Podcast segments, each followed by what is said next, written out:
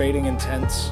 Um, it's an interesting experience, that's for sure. This I like it much better this year than last year because last year was 102 degrees and 80% humidity. So this is much better. This year, Vermont is a lovely place to be. Last year, it was pretty miserable, and we were debating in the sunniest parts of the Coolidge Foundation's area. This year, we're at least around trees, and it's shady. yes, much better and a much more convenient location too. We're not trekking all the way to the other side of the large tent. It's true, and I don't think I've ever uh, done a debate tournament surrounded by mountains I can see at all times. Usually, we're in kind of cramped high school buildings, or, or maybe the odd college campus that lets us use a building they don't really care about, and that sort of thing. It's much more beautiful to do debate in this setting, I think. For sure. There's a there's a kind of natural beauty to it. There is. Welcome, ladies and gentlemen, to a special summer episode of What's the Res, an ongoing conversation about the current resolutions in the world of high school debate.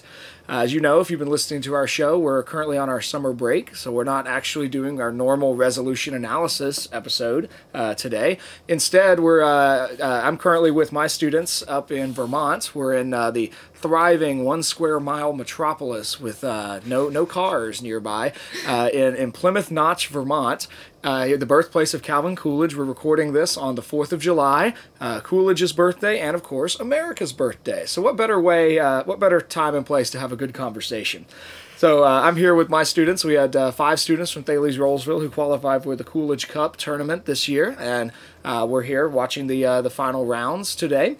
Uh, my guest on this episode is Anna Claire. Anna Claire, I don't know your last name. What is your last name? Splitstozer. Oh my! Yeah Could you say that again slowly? Splitstozer. Whoa! What what what's the origin of that name? It comes from Germany. I believe it means wood carver or woodcutter. So I so I feel just at home with all of these forests around me. That's fantastic. My guest this episode is Anna Claire Spletstozer. And uh, Anna Claire uh, just graduated high school. And she's headed to Whitworth University in the fall.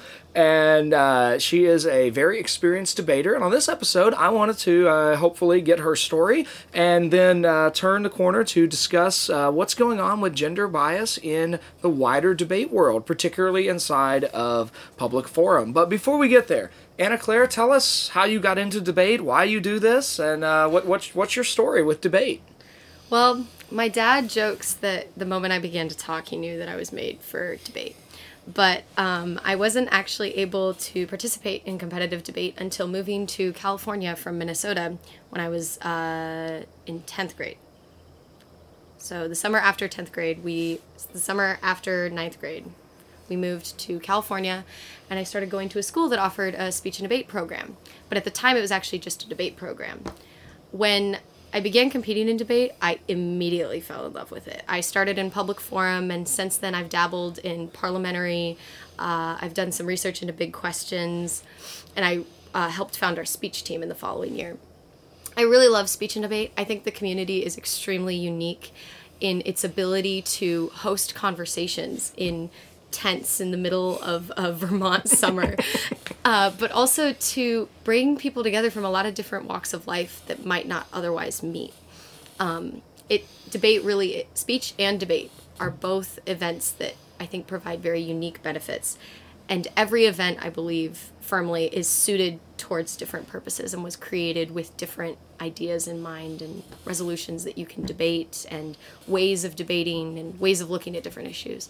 I think I just love the diversity of ideas that you get to approach in all different things and I've fallen in love with it and haven't looked back since. That's wonderful. Well, uh, do tell us. I know you mentioned you were at NSDA Nationals last week, if I remember correctly, or No. no, No. So have so is Coolidge Cup the, the national tournament that you go to, or are there other Yes. national tournaments? What what kind of circuit do you compete in uh, throughout the year? I actually I, I compete very locally. So the interesting story behind that is that I really wanted to d- be on the national circuit and then kind of decided that it would actually be better for me to stay close to home. That I wanted to be with my team and particularly with our speech team as it continued to grow and develop, getting them plugged into the community that we have. So we compete with CHASA, uh, California High School Speech. What is CHASA?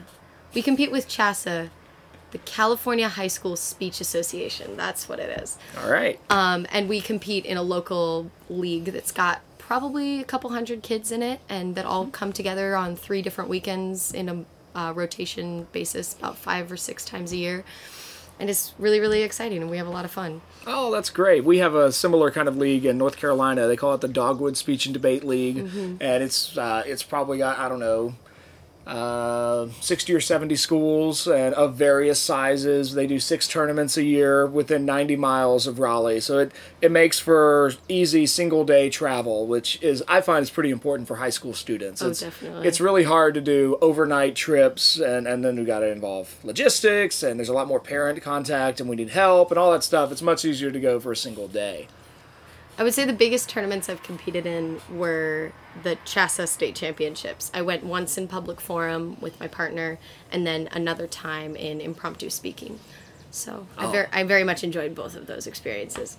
Impromptu is one of my favorite speech events in college. What other speech events uh, do you enjoy?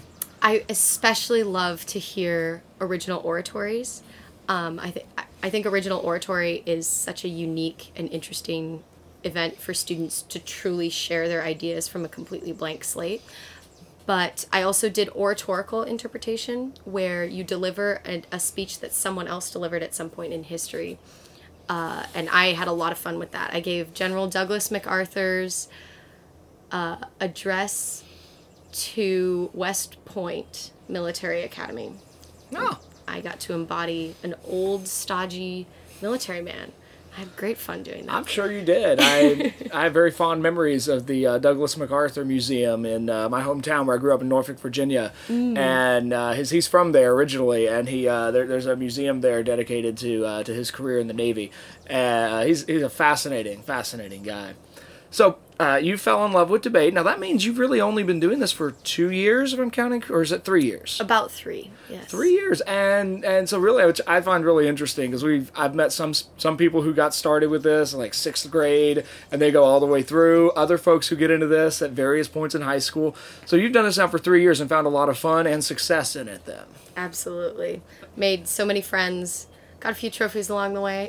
excellent but the friends I find are more important. excellent well i i you, you got me intrigued yesterday as we were, we were talking, and uh, you, you, you told me a story about uh, something that happened at NSDA Nationals in Dallas last week, and that, that, that gave me the idea for this conversation. So, uh, could, could you have repeat that story about what happened with um, a female competitor at Nationals? Yeah. And what, what, what was going on there? So earlier in this tournament that we're at in Vermont, the Coolidge Cup, I was having a conversation with someone who mentioned that at NSDA Nationals there was a girl from an organization called Beyond Resolved, I believe. Uh, and I might be getting a couple details in this story fuzzy, but the gist of it was that while she was on stage, she held up a sign that showed the gender uh, disparity in the number of finalists that were at NSDA Nationals. I believe it said two, only two out of 28 are female. Um, because despite females making up a significant portion of the debate community, there are several kinds of pockets of events where there's a huge gender disparity. Um, and it varies on circuit to circuit and um, tournament to tournament, but there is definitely a gender disparity that doesn't match up with the number of competitors that exist in the sport. So they were trying to call attention to that on the national stage. Oh, and I, I became aware of this when uh, that picture began circulating on a couple different coaches networks that I'm part of, and it sparked a conversation amongst coaches on Facebook about what exactly is going on, particularly in public forum. Uh, and there's a there's a coach. Uh, his name is Rich Kowalix. He's at the Laurel School. He, uh, he he's conducted a study that I'm looking forward to reading, but I've seen the abstract of his study that's looking at the breaking down the results of I believe NSDA nationals over a few, over a period a period of years of looking at uh, the fact that it's much more likely for a male male team of public forum debaters to both break at nationals and then to make it all the way through double octafinals to quarterfinals to semifinals and ultimately that final round. Much less likely just on the numbers. And now, and you told me yesterday there's there's he's not the first one apparently to do this uh, to to do this kind of a study. Right. And it raises a very interesting question because I mean, of course, as as debaters. uh, we're all about advocacy and speaking up for those who maybe are not as represented and representing that side. Uh, What what do you see at stake in this whole question of this gender disparity? What what what do you see as being significant there? I think conversations about gender discrimination can quickly fall by the wayside when we try to blame just one thing or one group of people. So, what I see at stake with something like a sign that says 2 out of 28 is I see a very good and worthy cause that I worry our community might take away the wrong message from. I've uh, I was just scrolling on the debate Reddit earlier today and came across a thread that was talking about gender in debate. And someone commented something along the lines of, well, there isn't one big bad man that's telling women that they can't be in debate. So what's the real issue here? It's a free country. And I think what we risk is losing the nuance that truly comes from having sitting down and having productive conversations about how we can eliminate gender bias, if there is a gender bias, if there is a gender bias, whose fault is it? Is it no one's fault? And just becoming more th- I sorry. I worry that we would become less thoughtful as a result of the high emotions that run around a topic like this rather than more empathetic. Because I believe that we can have empathy and understanding for uh, female competitors who are disadvantaged in some ways. But I think we can also take it on a case by case basis and really sit down and listen to people's stories and hear what they have to say about what they've experienced while still taking into account all of those lovely studies that give us actual numbers and data to work with.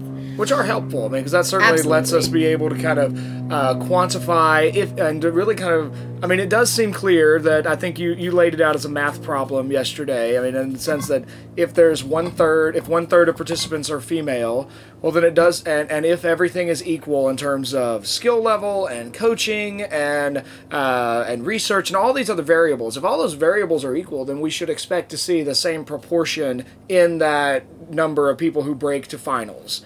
And then, of course, following the tournament logic, that's going to get winnowed ever further with every out round. But we should expect to see a general proportion be represented there. Now, I am curious, uh, as a female debater, have have you experienced either implicit or explicit gender bias in your in your debate career in high school? I'm sure it's happened before. I definitely remember getting a ballot back from a judge once in speech who said that he thought that my uh, portrayal of an old white military man was not quote unquote fitting to my character. And I have yet to ever hear of someone make a complaint to uh, any other competitor about that in speech. So that might not necessarily be a gender thing, but it did revolve around gender.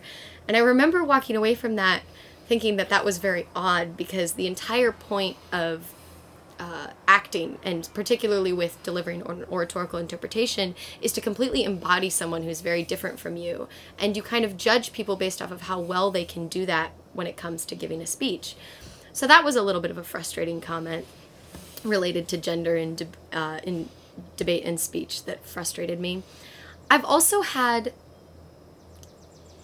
Hmm. i don't know if i want to tell this story okay i'll think of a way to tell it Okay.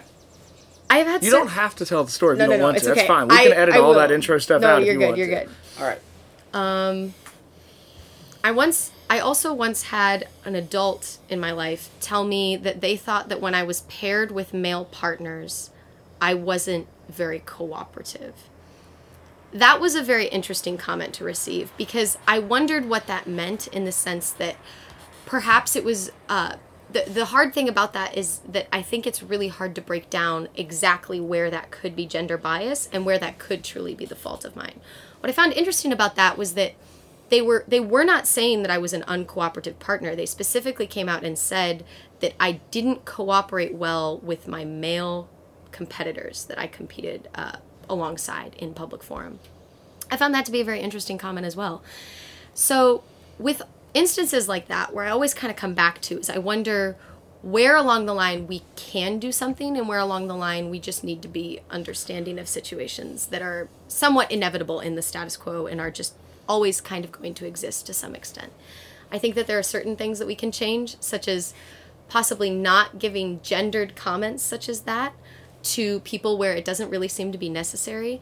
I think that there's, in my opinion, there's nothing wrong with me portraying a male character. As long as I am not saying that I am male or claiming that I can have all those experiences, to me, there doesn't seem to be anything wrong with that. Additionally, I would rather someone address my uncooperative behavior rather than try to make it a gendered distinction about um, me not interacting well with male counterparts. I also think that crossfire certainly contributes in public forum. Oh, please say more about this. I want to hear more about this. Crossfire in public forum most definitely contributes to a kind of, at the very least, gender uh, clash that and just we don't for see. just for any of our listeners who maybe are not uh, well versed yet in public forum, that's a the way public forum d- in many other debate formats they use cross examination, where one debater will ask specific questions to the opponent and those questions must then be answered and it's just a q&a exchange crossfire is much more fluid and it, it it's in part intended to eventually have four people all asking questions and answering each other at once. And it mm-hmm. there's this odd i think it's odd at least there's this odd bit where people some people some a bit of aggression looks good in crossfire but it's it's also when you're dealing with novice rounds it's also easy to look like a bully. So there's and so the, it's just a very different dynamic. So with that explanation what what are your thoughts on cross x versus crossfire? What I have taken away from cross examination is that I understand that my emotions can get away from me when I do something like cross uh, crossfires, especially the grand crossfire. There are two crossfires in public forum where it's just you and one other person. And that's a little bit easier to manage because you kind of trade off taking questions one after the other. But then you get to the grand crossfire where all four speakers are able to talk at once and they often do. They often all talk over each other. And what it usually devolves into is a kind of contest to see who can talk the loudest and the longest and get their point in. And it turns into not a Q&A, but it's more of a I can make this point right now. I have had many interesting experiences in crossfires. Um, but one of the things that I remember reading in a study was that in the CHASA booklet that they hand out, the brochure of all the events that happened at the state tournament in uh, the 2018 2019 year, on the first page they listed a study that was conducted, I think, by two young economists, if I remember, that had just graduated from NSDA. And they looked through a bunch of ballots, they digitally processed them and evaluated the content and the criticism that was in each of them. And what they found was that girls and or I should say, young women competing in debate were evaluated and criticized for being emotional 10 times more often than their male counterparts. So, part of me wonders if that definitely comes back to Crossfire because in my personal anecdotal experience, I think I've seen that take place where when I face I've certainly I pardon me. I've seen that emotional kind of criticism come out in some of my own ballots, but I've also seen it come out against uh, this general prioritization of an aggression over a quieter criticism of an argument. And I think that uh, Grand Crossfire in particular is just where we kind of see everyone's faults come out in that sense. And everyone begins shouting and yelling and arguing with one another um, to the point where judges sometimes have to go, all right, let's take a minute and then come back to this.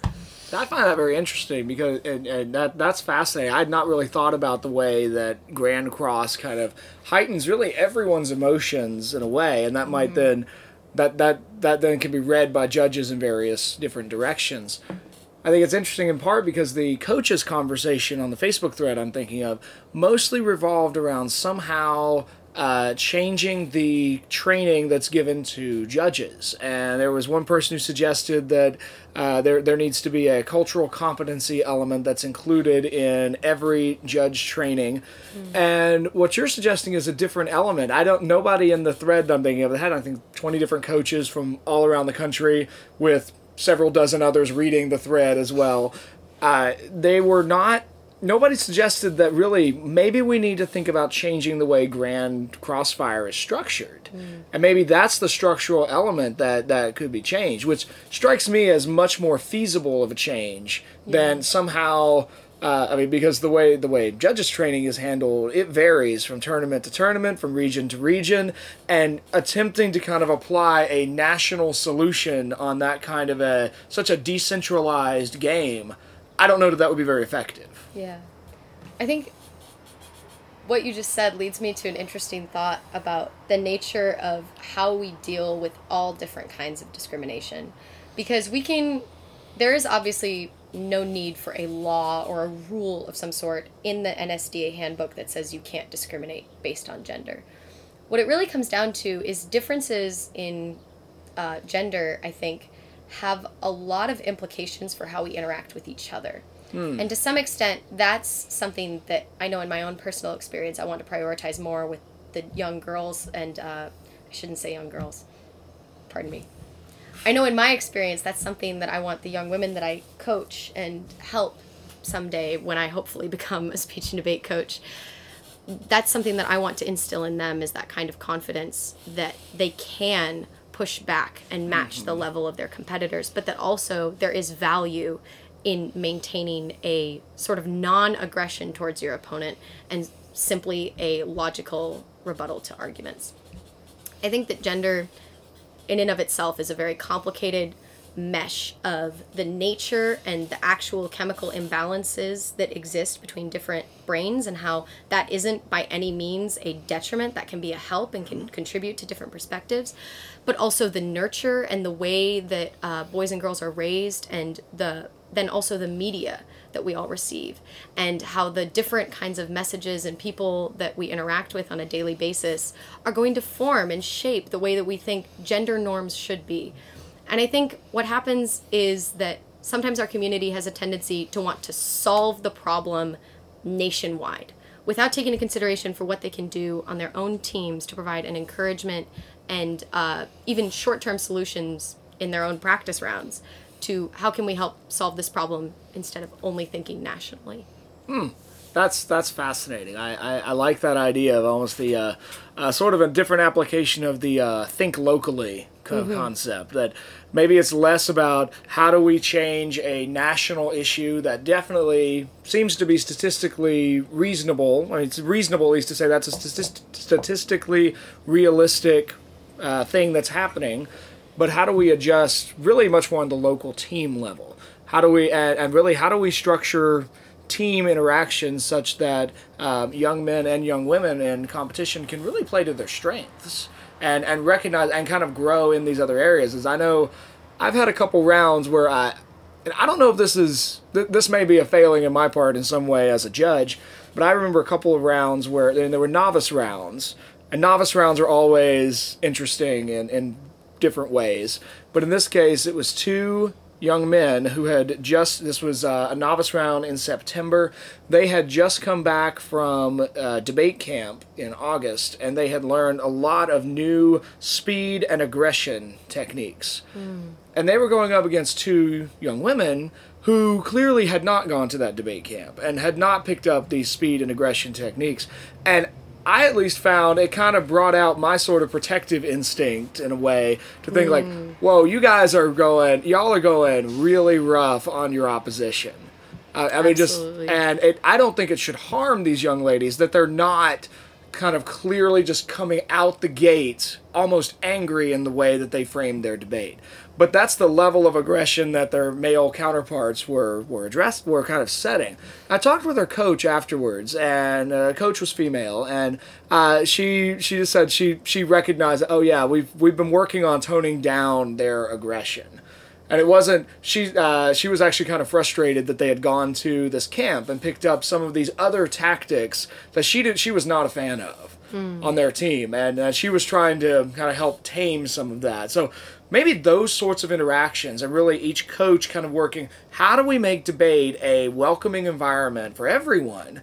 And how do we kind of recognize okay i may have these tactics but my opponent clearly does not have the same level of instruction in these tactics. So what do i bring to this particular conflict? While also knowing it's a competition we want to win but how do we play the game in such a way that we do it in uh, in a respectful and dignified way across in the competition?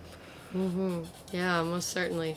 I think that that exact scenario that you just described of uh, two male competitors who have maybe gone to a more national circuit type camp where they're learning more aggressive questioning methods and how to even just engaging with the general culture that is in, inherently more i think aggressive on the national circuit as a result of just competing more seeing that kind of aggression come out in a round against competitors who are just unfamiliar with it, which generally, just because of the statistical differences, are more likely to be women. I think that I've yeah I've seen that exact scenario come out several And times. it, it doesn't on, on the on the coach side when I have uh, competitors, male or female, who encountered that level of, of aggression in round. It's particularly for novices. For my varsity folks, I tell them basically toughen up. You can handle this. You know what to do. For my folks who are brand new at this, oh my goodness, it's so demoralizing for them to hit that response and then have no idea what to do and and so but it, it i mean it becomes it's just becomes a different conversation but i think that too is that too is part of it. Now I- well let me ask you one last question uh, kind of on this topic and we probably should shift gears a little bit. Um, but uh, I, I think i know your answer to this question but i do want to ask you um, is debate that um, that, that young women can in fact study and should play? And if so why Sorry, could you ask the question? Yep? I can repeat that question. Uh, is debate a game that young women can, in fact, study and and should play? And if so, why? Absolutely. I think that w- young women are just as capable and competent as the young men that they grow up alongside to engage in debate and speech. I think that the reason why they're completely competent and capable is because at the end of the day, logic has no gender. When we talk about economics and when we talk about um, actually sorting through logical fallacies, and uh, making syllogisms and building arguments and contentions, those have no gender. And because they have no gender, both uh, the male and the female brain are perfectly competent and capable of interacting with that. What becomes tricky is then how can we more helpfully engage those differences in the male and female brain around interacting around those things and value some of those differences that they bring towards an approach. I think taking things on an individual case by case basis, by interacting with, by having coaches be familiar with their teams, by having team captains be supportive of kind of their underdog members, whether they be male or female, and just don't have those aggressive techniques.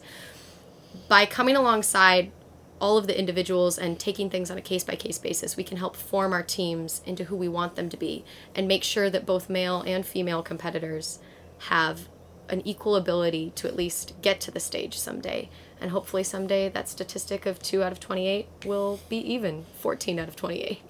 That would be that'd be that'd be very exciting. Well, uh, Anna Claire, thank you so much for uh, coming on the show today. Uh, do tell us a little about your high school because I, I know you said it was called the Cambridge School, and I Yes. my understanding is that it's a bit of a unique place. So tell us a little about your high school and and how. Did, did, uh, I'll just leave it at that. Tell us a bit about your high school. So I know I mentioned that I've only been at my high school for three years, but the people that I have grown up alongside there in these past three years are truly my family at this point. Whether that be my teachers almost acting as kind of an extended family member or my classmates being like second siblings to me. Um, our school is a really special place. Uh, it's a classical Christian school where. Oh, I'll wait a minute for that to go by. Our poor sound engineer Noah is just groaning inside at the, the truck that just rolled by. As I mentioned, we are recording equipment. this outside in a tent, so this is not going to be our normal audio audio sound. Anyway, back to the Cambridge School. You said it was a classical Christian school. Uh, the Cambridge School is a classical Christian K through 12 school um, that I've been at now for three years. I went to a classical high school uh, when I was in Minnesota, but the rhetoric program and the abilities to deal with the third stage of classical education were kind of lacking. So, classical education, we actually have a strong emphasis on the grammar of subjects and learning the technical know how of those in the first stage, then following through.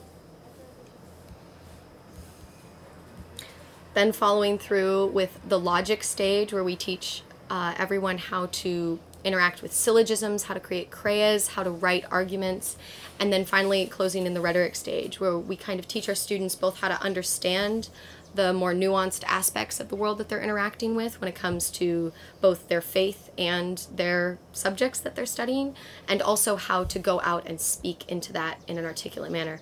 So, part of our school is that uh, all of our students are required to take a speech and debate class in seventh and eighth grade, and then to compete on our varsity speech and debate team when they're in ninth grade. Whoa. So our, our public forum team is very large. How many total students at your school? Roughly, ballpark it Good for us. question. Our younger grades are massive, and our older grades are a lot smaller. Uh, but so our school is very much growing. I want to say we have anywhere between 150 and 200 students now, Okay. but our high school is very small. At the moment, it's about 80 or 90 students. Okay. Okay. That that makes more sense now that I'm thinking about that. Yeah. Okay. Uh, well, do do you find have you found that really that classical education did it prepare you well for going out and competing against students in kind of a I mean, I, I, I'm sure you in your league you compete against public school students, other private school students. I, I assume uh, certainly here you've competed against the odd homeschool student or three who seem to pop out of nowhere and do very very well in competition. Yes. Uh, but ha- has your classical education prepared you well for competition? Absolutely. The ability not only to compete well, but also to empathetically engage with your competitors and to interact with a whole host of ideas outside of the debate round, I think has been taught to me and instilled in me by all of my teachers and by the very nature of our education.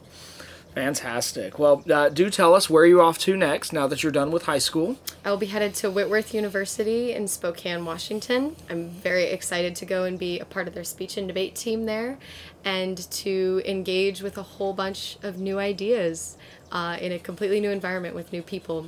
I think that the people that we debate alongside and speak alongside and learn alongside are at the end of the day what really matters and it's what we can come back to and engage with years later when we've forgotten all about the things that we debated about. so true. Uh, so very, very true. I'm not sure we will care that much about unilateral free trade as a unique term 50 years from now, but hopefully the friendships we formed over this tournament will endure. Anna Claire, thank you so much for coming on What's the Res? Ladies and gentlemen, you've been listening to a special summer episode of What's the Res, an ongoing conversation about the current resolutions in the world of high school debate. We're on our summer uh, summer series of episodes, so we're not quite focusing on resolution analysis, but instead uh, we've been learning from Anna Claire about uh, the the complex world of uh, gender bias and concerns in competitive debate, in particular in public forum. Uh, we wish Anna Claire the best of luck as she begins a, a new chapter at Whitworth University, and uh, hope that uh, maybe in a couple years we'll have her back on and find out what was happening, what happens in high or in college speech and debate. If you like what you've heard on this episode, then please do head over to uh, Apple Podcasts. Leave us a five star review. If you want to get in touch with us here at What's the Res, you can do that by emailing us at what's the res at gmail.com or you can follow us on social media. We're on Reddit, Twitter, and Instagram with the hashtag at what's the res underscore. If you uh, have any interest in. Um, uh, oh, I lost my train of thought. Uh, what was the last one? Oh yeah, if you want to find us on Facebook, you can find us on our Facebook page. Literally, it's called "What's the Res." I should also mention uh, if you are interested in listening to actual recorded debates between real people, you can do that by uh, through accessing our premium content. We have a series of episodes that are focusing on two people, one affirmative, one negative, on a current contemporary resolution.